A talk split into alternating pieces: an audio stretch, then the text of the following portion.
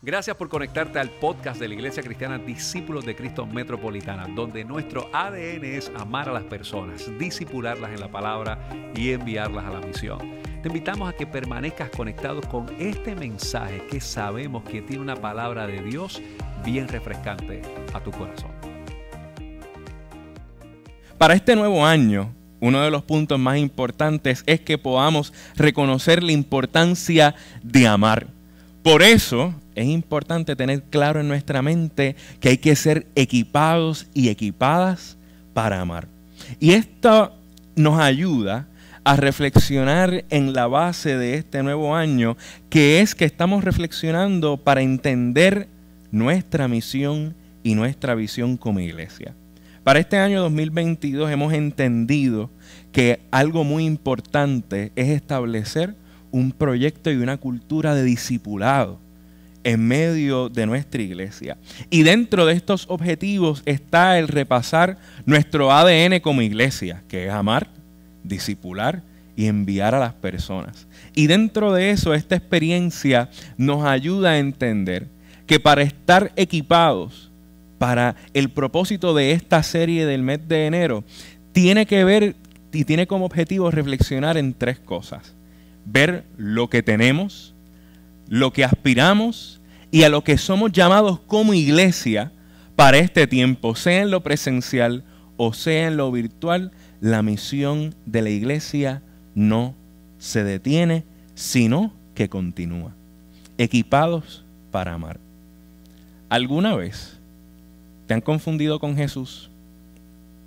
Recientemente estaba leyendo un libro en donde se narraba una historia muy particular, en donde este hombre tenía que llegar al aeropuerto porque se iba de viaje, un viaje muy importante para su trabajo.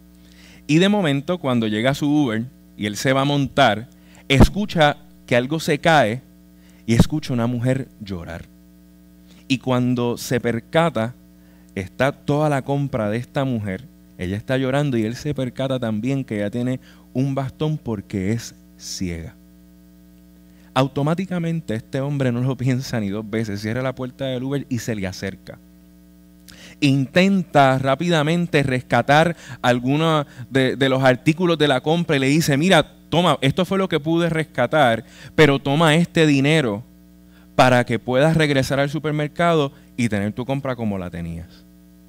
Ella hizo silencio por un segundo y le dijo, ¿tú eres Jesús? Y él le dijo, no, no soy Jesús. Le dice, es que mientras se me caía la compra, yo le pedía a Jesús que me ayudara. Él se quedó pensando, pidió otro Uber y se fue hacia el aeropuerto. ¿Alguna vez te han confundido con Jesús? La vida cristiana tiene que ver con ser como Jesús. Y ser como Jesús nos da la oportunidad de tres cosas en particular.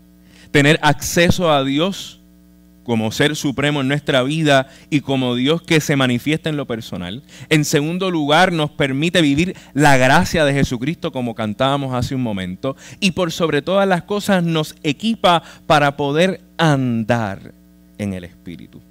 Y este proceso de formación espiritual, estas tres cosas nos ayudan a encarnar nuestra vida espiritual de una forma que nos pueda llevar de querer seguir a Jesús a vivir lo radical de la cruz en nuestra vida, tal y como Jesús lo hizo. Ahora bien, cuando tú y yo nos disponemos a ser equipados para amar, la pregunta en torno a nuestro parecer y qué hacer tiene que ser contestada con que nos queremos parecer siempre a Jesús. Porque es que ser como Jesús envuelve dos cosas en particular que van a ser los puntos centrales de esta predicación. En primer lugar, adorar a Dios. Y esto nos ayuda a reconocer que cuando yo digo que amo, es que hay algo y hay alguien en mi vida que es la fuente, que es el fundamento, es la esencia de ese amor que puedo compartir y es que yo adoro a Dios con mi vida, con mi existencia, con mi estilo, etc. Y tener bien claro que por sobre todas las cosas en la vida, tú y yo adoramos a Dios como lo que fundamenta todo lo que somos, esto nos da un nuevo sentido de lo que es adorar a Dios. Esto nos ayuda a entender que esto no es un plano superficial o religioso, sino que adorar a Dios envuelve todo en nuestra vida. Y en segundo lugar, ser como Jesús involucra tener relaciones sanas con nuestro prójimo. Y cuando afirmamos que tenemos relaciones sanas con nuestro prójimo, esto nos tiene que llevar a entender que el Evangelio es un asunto relacional. Que el Evangelio es un espacio, es una comunicación en donde vemos todo el tiempo lo que Dios quiere hacer con la gente y cómo tú y yo les expresamos ese amor para que el reino de Dios se haga realidad. Repasando, ser como Jesús involucra adorar a Dios y tener relaciones sanas con nuestro prójimo. Esto nos ubica en tiempo y espacio, literalmente. ¿A qué me refiero? Que si nuestra adoración a Dios no proviene de nuestro corazón y si nuestra relación con el prójimo es una de apariencia y no de certeza, venimos a ser como metal que resuena y címbalo que retiñe. Por lo tanto, ahí estamos ubicados en tiempo. Si nuestro tiempo con Dios es religioso, entiéndase domingo de oración, digo domingo de adoración, miércoles de oración, si nuestras relaciones se basan en lo que obtenemos y no por ser, no hemos obtenido la comprensión del Evangelio. Por ende, aquí también nos podemos ubicar tanto en tiempo como en espacio. Si mi espacio de adoración es solamente el templo, la estructura física, y no la vida. Y si mi espacio para entender al prójimo es solo lo conveniente y no lo urgente, estaremos equipados para amar. Adorar a Dios y tener relaciones sanas con nuestro prójimo tiene que ver con todo lo que nos rodea. Dios siempre está en nuestro prójimo. Interesantemente, cuando uno profundiza en el concepto de prójimo en su significado en griego, tiene que ver con quien está delante, detrás, a tu izquierda y a tu derecha. Por lo tanto, esta parte fundamental de nuestro ADN como iglesia, de amar a la gente, nos tiene ya que construir otra mentalidad porque adorar a Dios y amar a nuestro prójimo tiene una profundidad la cual nos quiere llevar a vivir en un nuevo tiempo en Dios. ¿Alguna vez están confundido con Jesús? Vamos a buscar la palabra del Señor en la primera epístola de San Juan, en primera de Juan capítulo 4, versículos del 15 al 21. Primera de Juan capítulo 4, versos del 15 al 21. Y dice así la palabra del Trino Dios. Todo aquel que confiese que Jesús es el Hijo de Dios, Dios permanece en él y él en Dios. Y nosotros hemos conocido y creído el amor que Dios tiene para con nosotros. Dios es amor. Y el que permanece en amor permanece en Dios y Dios en él. En esto se ha perfeccionado el amor en nosotros, para que tengamos confianza en el día del juicio. Pues como Él es, así somos nosotros en este mundo. En el amor no hay temor, sino que el perfecto amor echa fuera el temor. Porque el temor lleva en sí castigo, de donde el que teme no ha sido perfeccionado en el amor. Nosotros le amamos a Él porque Él nos amó primero. Si alguno dice, yo amo a Dios y aborrece a su hermano, es mentiroso. Pues el que no ama a su hermano, a quien ha visto, ¿cómo puede amar a Dios a quien no ha visto? Pues el que no ama a su hermano, a quien ha visto, ¿cómo puede amar a Dios a quien no ha visto? Y nosotros tenemos este mandamiento de Él. El que ama a Dios, ame también a su hermano. Te pedimos que en esta mañana tu palabra ilumine nuestro camino para poder amar a la gente y ser equipados para amar tal y como tú lo hiciste, Señor. Y que hoy entreguemos nuestra vida para que el poder de tu palabra escrita, pero tu palabra encarnada que es Jesucristo, transforme todo nuestro ser a través de lo que hoy tú seguirás haciendo en nuestra vida. Confiadamente te pedimos todo esto en el nombre de Jesús. Amén. Amén. La carta de primera de Juan se ubica dentro de un contexto demasiado de inestable.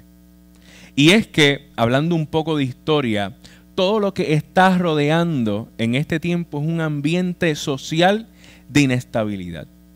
Es un contexto político hostil.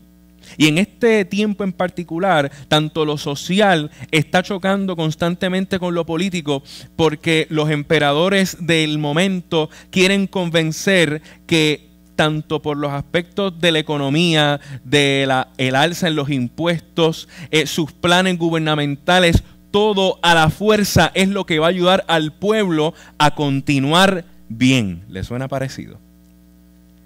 En medio de eso, también hay un aspecto filosófico. Y es, eh, esto lo compartíamos brevemente eh, el miércoles, esta gente estaba atravesando por una interacción con unos maestros falsos que se conocían como los gnósticos. Y esto hablaba de que los gnósticos pensaban que el culto, que la verdadera espiritualidad solamente era racional, al punto y al colmo de cuestionar la existencia física y carnal de Jesucristo. Los gnósticos básicamente decían que Jesús era como un holograma que estaba caminando por allí, por Galilea. Entonces, pues, que esto se esté dando en ya casi el segundo siglo del Mediterráneo, este tipo de expresiones, pues era bien fuerte. Y para completar, también había, estaba surgiendo el sincretismo, y el sincretismo es literalmente unir todas las perspectivas religiosas, espirituales, eh, en una sola, tomar varias tradiciones y pensarlo como un solo aspecto religioso. Así que estas personas no solamente estaban bombardeados por lo social y político, sino también por lo filosófico y religioso. Y era interesante porque lo que ellos estaban intentando eh, de alguna manera expresar estaba también siendo retado por el judaísmo fundamentalista. Así que esta gente básicamente no podía ni descansar. Sin embargo, cuando analizamos lo que estaba pasando en este tiempo, los cristianos de la época tuvieron una respuesta particular, particular en, cómo hacer sentir y expresar el Evangelio. Y fue que ellos entendieron que había que hacer de manera radical, había que hacer conocer de manera radical el Evangelio de Jesucristo, el Evangelio de la cruz. Entonces, esto nos trae a nosotros y a nosotras hoy una confrontación muy particular. Porque el texto nos dice que el perfecto amor echa fuera el temor. Y que en medio de esto, que si viene el día del juicio, que si viene lo malo, que si viene lo negativo, tú y yo, si hemos conocido y hemos permanecido en el amor del Señor, se supone que podamos seguir adelante, no empero los procesos difíciles y esta gente, como ya hemos visto en su historia, ha atravesado diversas dificultades, pero en cambio a veces tú y yo no tienen bacon en nuestro restaurante favorito y ya se nos va a acabar la vida. Mire, eso es fuerte. Eso es fuerte, definitivamente. Pero eso no es todo. Que si las llaves no aparecen en el momento que queremos, pues también nos vamos a, despistar y vamos a decir que hay una nube negra sobre nosotros. Que si de momento eh, no cantaron la canción que nos gusta en el devocional, pues mira, eso es que Dios no está escuchando mis oraciones, etcétera, etcétera, etcétera. Y esto no es a modo de cantareta, sin embargo, sí es bien importante recapitular que si nosotros vamos a estar equipados para amar, si nuestra base es que vamos a disipular a las demás personas como congregación. Pues mire, hermano y hermana, usted y yo tenemos que enfrentar el día del juicio. Y tenemos que enfrentar las, las, dificultades sociales, políticas, económicas y religiosas que se interponen en nuestro camino y afirmar lo radical de la cruz de Jesucristo. Y eso no es que va a servir como amuleto. La cruz no es que va a servir como símbolo, como lo vemos constantemente por ahí. La cruz lo que va a hacer para tu vida y para la mía es servir como memoria activa del amor de Dios que nos produce una vida de adoración como una vida de relación con mi prójimo. Por lo tanto, que el símbolo por excelencia en tu vida y en la mía sea lo radical de la cruz de Jesús, tiene que ver con hacer que nuestra vida sea más profunda en conocimiento, en contenido y en acción. En primer lugar, yo quisiera compartir que es importante qué es lo que hay en tu equipaje para amar. ¿Qué hay en tu equipaje? Y esto nos lleva de manera muy particular a basarnos y profundizar en la base bíblica de este año, que es segunda de Timoteo, capítulo 2, versículo 2, que dice, lo que has oído de mí ante muchos testigos, esto encarga a hombres y mujeres fieles, que sean idóneos para enseñar también a otros. Por lo tanto, cuando vamos en la vida, por ahí, es importante que tú y yo nos cuestionemos qué yo tengo en mi equipaje que me ayuda a poder equipar a las demás personas, a disipularlas para que sean no como yo, sino como Jesús. Entonces esto es bien importante porque ahí vamos a ver que la intención de nuestra acción, de nuestra adoración, de nuestras relaciones, debe estar dirigido a un proceso de ser testigos y maestros. De tener aprendizaje, momentos de aprendizaje y momentos de exponer el contenido bien. Y de responder a nuestro llamado y propósito. Entonces, profundizar en qué yo estoy cargando para poder enseñar a otras personas no es simplemente saberme el Salmo 23 ni Juan 3.16. Tiene que ver con un proceso, una experiencia de amor transformadora que nos pueda dirigir de una manera singular a ser testigos del poder de Dios, como también quienes disipulamos a la gente y muy importante, quienes también nos dejamos disipular. Porque por sobre todas las cosas no es que todo el tiempo vamos a tener el micrófono, no es que siempre vamos a estar al frente. Qué bueno es cuando podemos aprender de otras personas y el contenido y el aprendizaje es lo que nos transforma. Eso también es parte de nuestro llamado y nuestro propósito. Ahora bien, el equipaje para amar tiene que ver entonces con dos cosas muy importantes que se basan en lo que es adorar a Dios y relacionarnos con las demás personas.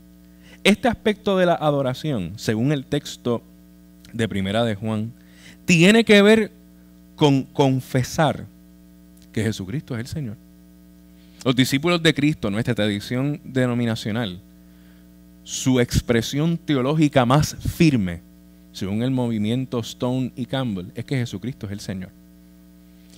Nuestro argumento teológico por excelencia, no para pelear no para estar todo el tiempo defendiendo el Evangelio como si el Evangelio necesitara defensa o como si Dios necesitara defensa. Lo que el Evangelio necesita es testigos, según la Biblia. Desde esa perspectiva, nuestro mayor espacio para ser testigos es confesar que Jesucristo es el Señor.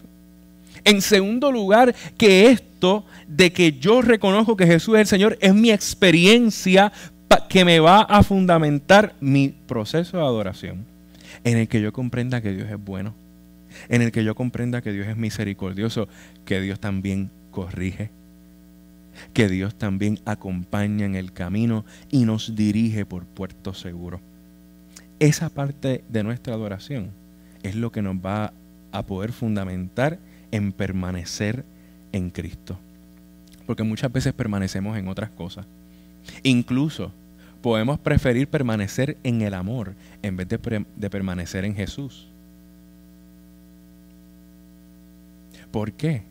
Porque cuando decimos sí, pues amamos a todo el mundo y todo es color de rosa y todo es bien chévere, pero entonces los lineamientos de Jesús nos ayudan a que nuestra vida de oración lleve un orden, lleve unas correcciones, lleve unos argumentos, unos fundamentos particulares. Entonces hay veces que decimos sí, pero no Y todo este proceso de ver qué llevamos en nuestro equipaje nos va a fundamentar y ayudar a ver por qué es que nuestra vida de adoración es tan importante. Y es porque a través de nuestra confesión y experiencia de transformación permanecemos en Jesús. En el aspecto de nuestras relaciones, qué importante es saber que tú y yo somos encontrados por la gracia de Dios. Encontrados muchas veces nosotros decimos, sí, pues vamos a buscar de la presencia del Señor y buscar de la presencia del Señor es una acción importante, pero qué hermoso y mayor es reconocer que quien siempre nos está buscando para encontrarte y amarte es Jesús. Entonces esto va dibujando otra realidad de tu equipaje y el mío que es que mientras tú y yo a veces estamos perdidos en el mundo, quien está todo el tiempo esforzándose con su amor es Jesús. Quien está todo el tiempo proveyéndote espacios como este espacio virtual, como los espacios de oración que vamos a tener durante la semana, como nuestro culto de oración los miércoles, amén, como diversos otros espacios de nuestra iglesia, siempre es Jesús, porque siempre nos quiere encontrar para amarnos. Eso también fue lo que cantamos ahorita. Que esa parte se nos enseñe para poder amar como Cristo lo hizo. En esa parte de nuestra relación es importante también reconocer que tú y yo hemos sido amados por Dios. Que somos amados por Dios. Entonces, si yo soy receptor y receptora del amor de Dios, pues también tengo que ser mensajero y mensajera del amor de Dios. Y no es simplemente decir, hermano, Cristo te ama es demostrarlo. Porque se escucha bonito, se escucha evangélico, se escucha bien protestante y muy lindo decir que Cristo te ama. Pero es más profundo demostrar el amor de Dios al punto que te confundan con Jesús. Y esto nos va a ayudar a amar desde el testimonio, desde el poder Dios. Ahora, ¿Cuáles son algunas de las herramientas que podemos ver que nos pueden ayudar en este proceso? En primer lugar, nuestra fe. ¿Y cómo, Daniel, cómo es que la fe puede ser una herramienta? Recuerda que la fe es un don. Y como don de Dios que es, don que tenemos que ejercitar, capacitar y preparar. Por eso enfrentamos este año 2022 comenzando este aspecto de que somos equipados y equipadas, porque nuestra fe tiene que equiparse, reequiparse y reequiparse todos los días para poder capacitar nuestra manera y expresión de creer en Dios. En segundo lugar, nuestra devoción. Y la devoción se va desde lo más sencillo, desde la contemplación de la vida.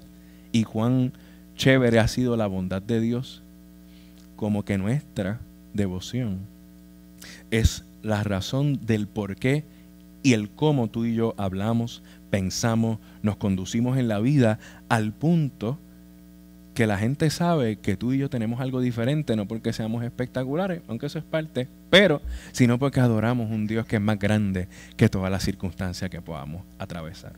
En tercer lugar tenemos la oración.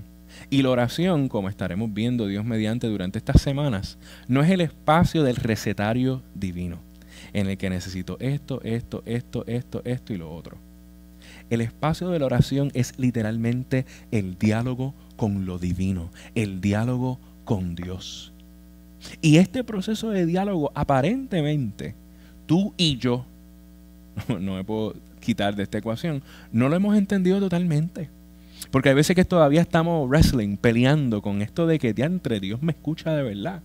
Dios me entiende. Y aquí es que es importante que en este aspecto de ser equipados para amar, nuestra figura por excelencia siempre sea Jesús, porque la centralidad de Jesús, que era lo que los gnósticos estaban cuestionando, y lo que los sincretistas estaban uniendo con otras religiones, y los que los fundamentalistas del judaísmo no habían entendido, es que Dios se encarna para que el ser humano pueda entender que Dios lo entiende. Entonces, esto nos va a llevar, estas tres primeras cosas nos van a llevar a entender el aha moment que cuando yo digo, ah, caramba, es que Dios sí me ama, es que yo sí puedo adorarle, es que Dios siempre va a estar conmigo, que Dios me va a transformar todos los días, yo puedo entonces testificar del amor de Dios. Y eso es precisamente esa última herramienta. El amor es lo que literalmente nos capacita para afirmar, tanto como creyentes individuales como iglesia. Porque puede ser que el hermano Pepo ama un montón, pero la iglesia ama. Y es bien importante que esto esté bien claro desde las dos perspectivas. No, hay una, no se supone que haya distinción entre un creyente y una iglesia. Sin embargo, es muy importante que ambos proyectos en nuestro discipulado estén claros. Que todas estas herramientas nos ayudan a tanto como gente como comunidad de fe podamos expresar el amor hacia la gente. Y esto es bien importante porque lo que se está viendo en esta época, tanto de la carta, de la primera carta de Juan, como incluso en estos tiempos, es que o hacemos una cosa o, no la hacemos. O es que estamos en un lado o es que estamos en el otro. Y son estos conceptos que, que son tan blanco y, negro, que son estos procesos tan complejos. Y lo que debe ayudarnos a decidir es la cruz de Jesús. Es la cruz de Jesús que nos pone de frente a poder a cualquier aspecto fundamentalista o a cualquier proceso liberal, a que tú y yo nos decidamos por amar la gente, pero amarlo bajo unos parámetros, amarlo bajo unos conceptos, amarlo bajo un concepto de justicia. Que eso es lo que vemos hoy. Los fundamentalistas hoy aman a Dios, pero no aman a nadie, y los liberales aman a todo el mundo, pero no saben si aman a Dios. Y la radical de la cruz es lo que nos coloca frente a la gente para que la visión del amor de Dios sea lo que ayude a la iglesia y al creyente a amar como Cristo. Y Cristo fue responsable con ambos aspectos, con lo que dice la palabra y con la necesidad de la gente. Por eso es que nos equipamos para amar. Y luego de analizar lo que hay en nuestro equipaje, tenemos que ver cuál es nuestra acción. Y nuestra acción en amor. Y el texto nos habla que tenemos que tener confianza por, para permanecer en Dios. ¿Y quién me ayuda a permanecer en Dios? Pues Dios mismo. Es su fuerza divina y su amor lo que nos mantiene. En segundo lugar, la fidelidad a pesar de que llegue el temor o el día del juicio se va a medir, va a afirmarse en tanto y en cuanto yo reconozca que tengo que adorar a Dios y amar al prójimo para experimentar la fidelidad de Dios. En tercer lugar, la valentía. Entonces, ¿cómo yo acciono este asunto de la valentía con todos estos procesos difíciles, sabiendo que la cruz de Jesús me acuerda todo el tiempo con esa memoria activa del amor de Dios como aspecto de adoración y como fundamento para relacionarme con las demás personas? Y este proceso de amar, vuelvo y les repito, es lo que va a encauzar toda la acción que realicemos como creyentes y como iglesia. Luego, afirmamos que vivir por amor en dos aspectos es lo más crucial de todo este tiempo. Vivir por amor lo definimos desde la afirmación de que Dios nos amó primero. Yo llevo toda mi vida en el Evangelio y en la iglesia. Eh, y todavía este asunto de que Dios me amó primero me deja sin palabras. Este asunto de que Dios toma la decisión desde la preexistencia del tiempo, sabiendo mi vulnerabilidad y mi fragilidad como ser humano, no lo toma en cuenta y me ama primero. Mire, esos 29 años en la iglesia, lo que pude estudiar, lo que sea, eso se va a un lado porque es que eso, eso nos deja en un silencio, pero con expectativa, con ansiedad de la buena, si eso existe, de, del asombro de que Dios me amó primero. Y si Dios me amó primero, eso me debe dar el gozo suficiente en exceso para yo poder amar a las demás personas. En segundo lugar, este aspecto, y, como ese último versículo 21 lo dice, el que ame a Dios, que ama a su hermano. Y, y, así como a veces hacemos estas analogías, pues quien está con Dios, quien no está con Dios, pues está con el diablo. Pues si estás con Dios, tienes que estar con tu hermano y tu hermana. Si estás con Dios, si has conocido el Evangelio, tienes que amar a los hijos y las hijas de Dios.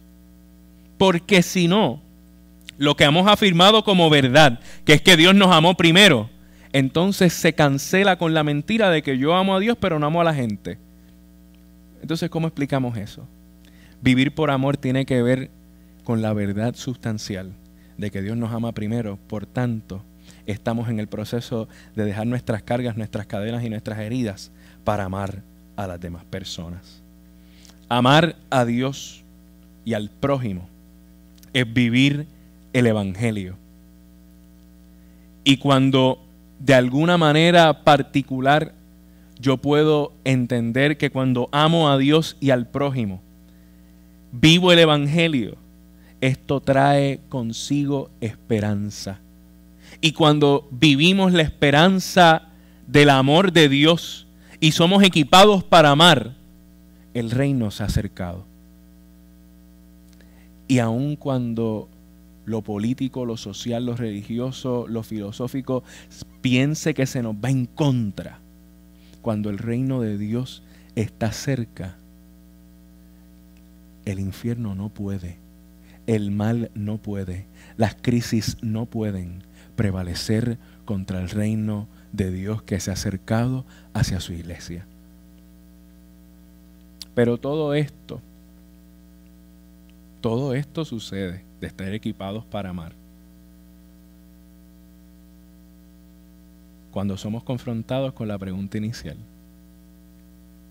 ¿alguna vez te han confundido con Jesús? Yo creo que Dios nos está llamando como iglesia a que nos confundan con Jesús. En el aspecto de amar a la gente mediante nuestra adoración a Dios y como respuesta ver a la gente tal cual son, hijos e hijas de Dios, que son dignos y dignas de nuestro amor, de nuestro acompañamiento, de nuestra misericordia, y que la iglesia accione en justicia. Quisiera cerrar compartiendo los motivos de oración de esta semana. Los grupos de oración van a tener como base siempre dos motivos de oración. Y en esta semana en particular que vamos a estar resaltando este aspecto del amar, como lo es la identidad de nuestro ADN.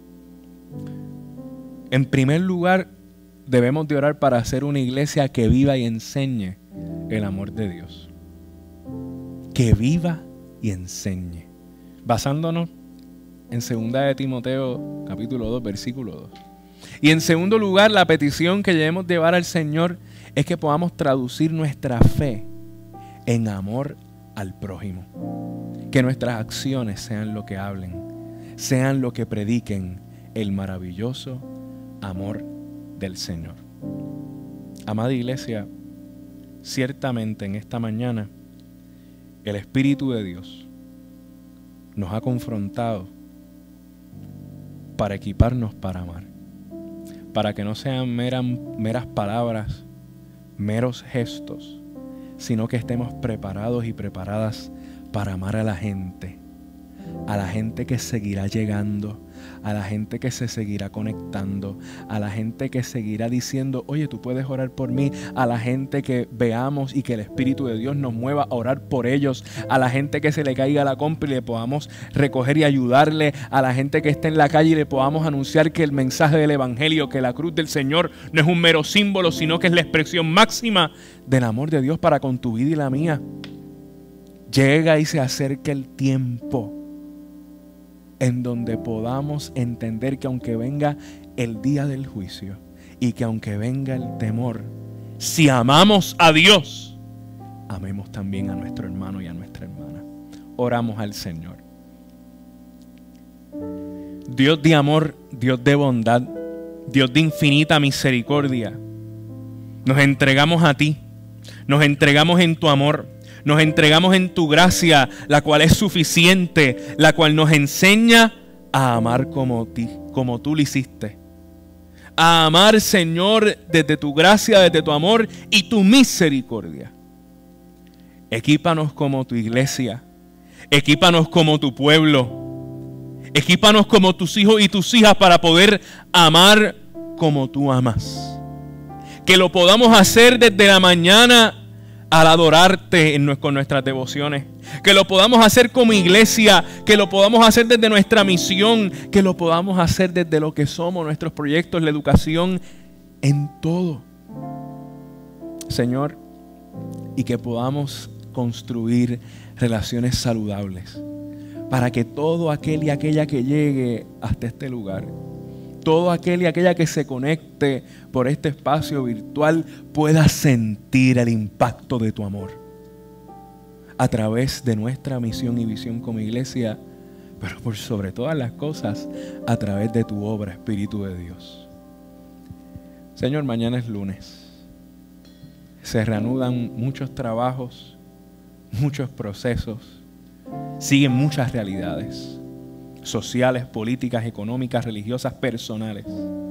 Y te pedimos que sea tu amor el que nos conduzca a poder seguir adelante con la fuerza de tu espíritu, sabiendo que cuando vivimos tu amor, todo obra para bien, no hay temor y permanecemos en ti. Y tú permaneces en nosotros y en nosotras. Que esta sea la inspiración de esta semana que esta sea, Señor, la verdad del Evangelio expuesta a tus hijos y tus hijas para estos días. Tu amor. Y ese mismo amor que al salir y terminar esta transmisión nos acompañe con tu poder, oh Padre, con tu gracia, Jesús, y con el acompañamiento y unción tuya, Espíritu Santo. Amén. Amada iglesia, Dios te bendiga y sirve al Señor. Gracias por haberte conectado a nuestro podcast de la semana de la Iglesia Discípulos de Cristo Metropolitana. Te invitamos a que continúes conectado con nosotros en nuestra página de internet que es www.icdcmetro.com y que sigas compartiendo este mensaje a través de Facebook, Twitter, YouTube e Instagram. Gracias por haber estado con nosotros. Dios te bendiga.